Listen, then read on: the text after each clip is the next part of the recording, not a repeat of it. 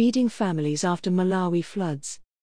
For most people in this situation, what they had is completely gone.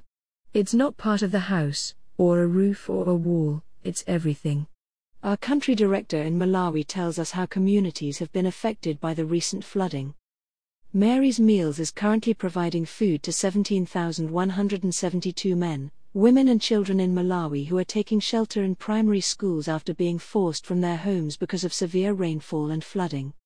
The south of Malawi was hit by flooding as a result of tropical cyclones at the beginning of March. It is reported that at least fifty-six people have died in Malawi since the floods struck.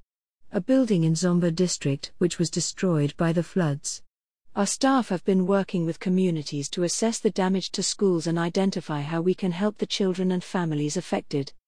Mary's Meals country director in Malawi, Bart Rombout, witnessed the impact of the flooding firsthand and is working with his team to coordinate Mary's Meals' response to the emergency. He said, "The storm hit very hard. We talked about what we could do to keep our promise to keep feeding the children during this terrible time of loss, and also recognize the need at family level. People hit by this are not in the bigger towns, but in villages. The kind of houses they have are not prepared for tropical storms. For most people in this situation, what they had is completely gone. It's not part of the house, or a roof or a wall, it's everything.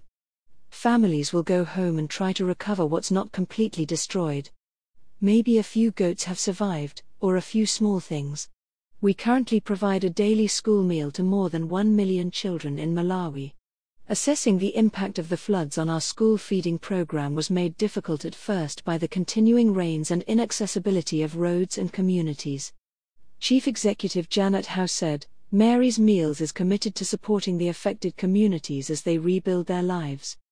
The provision of a daily meal in school is even more important during this time of disaster.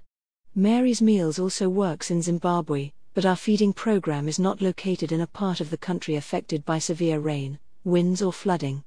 Our thoughts go out to those who have been affected in Zimbabwe, Malawi and elsewhere in southern Africa."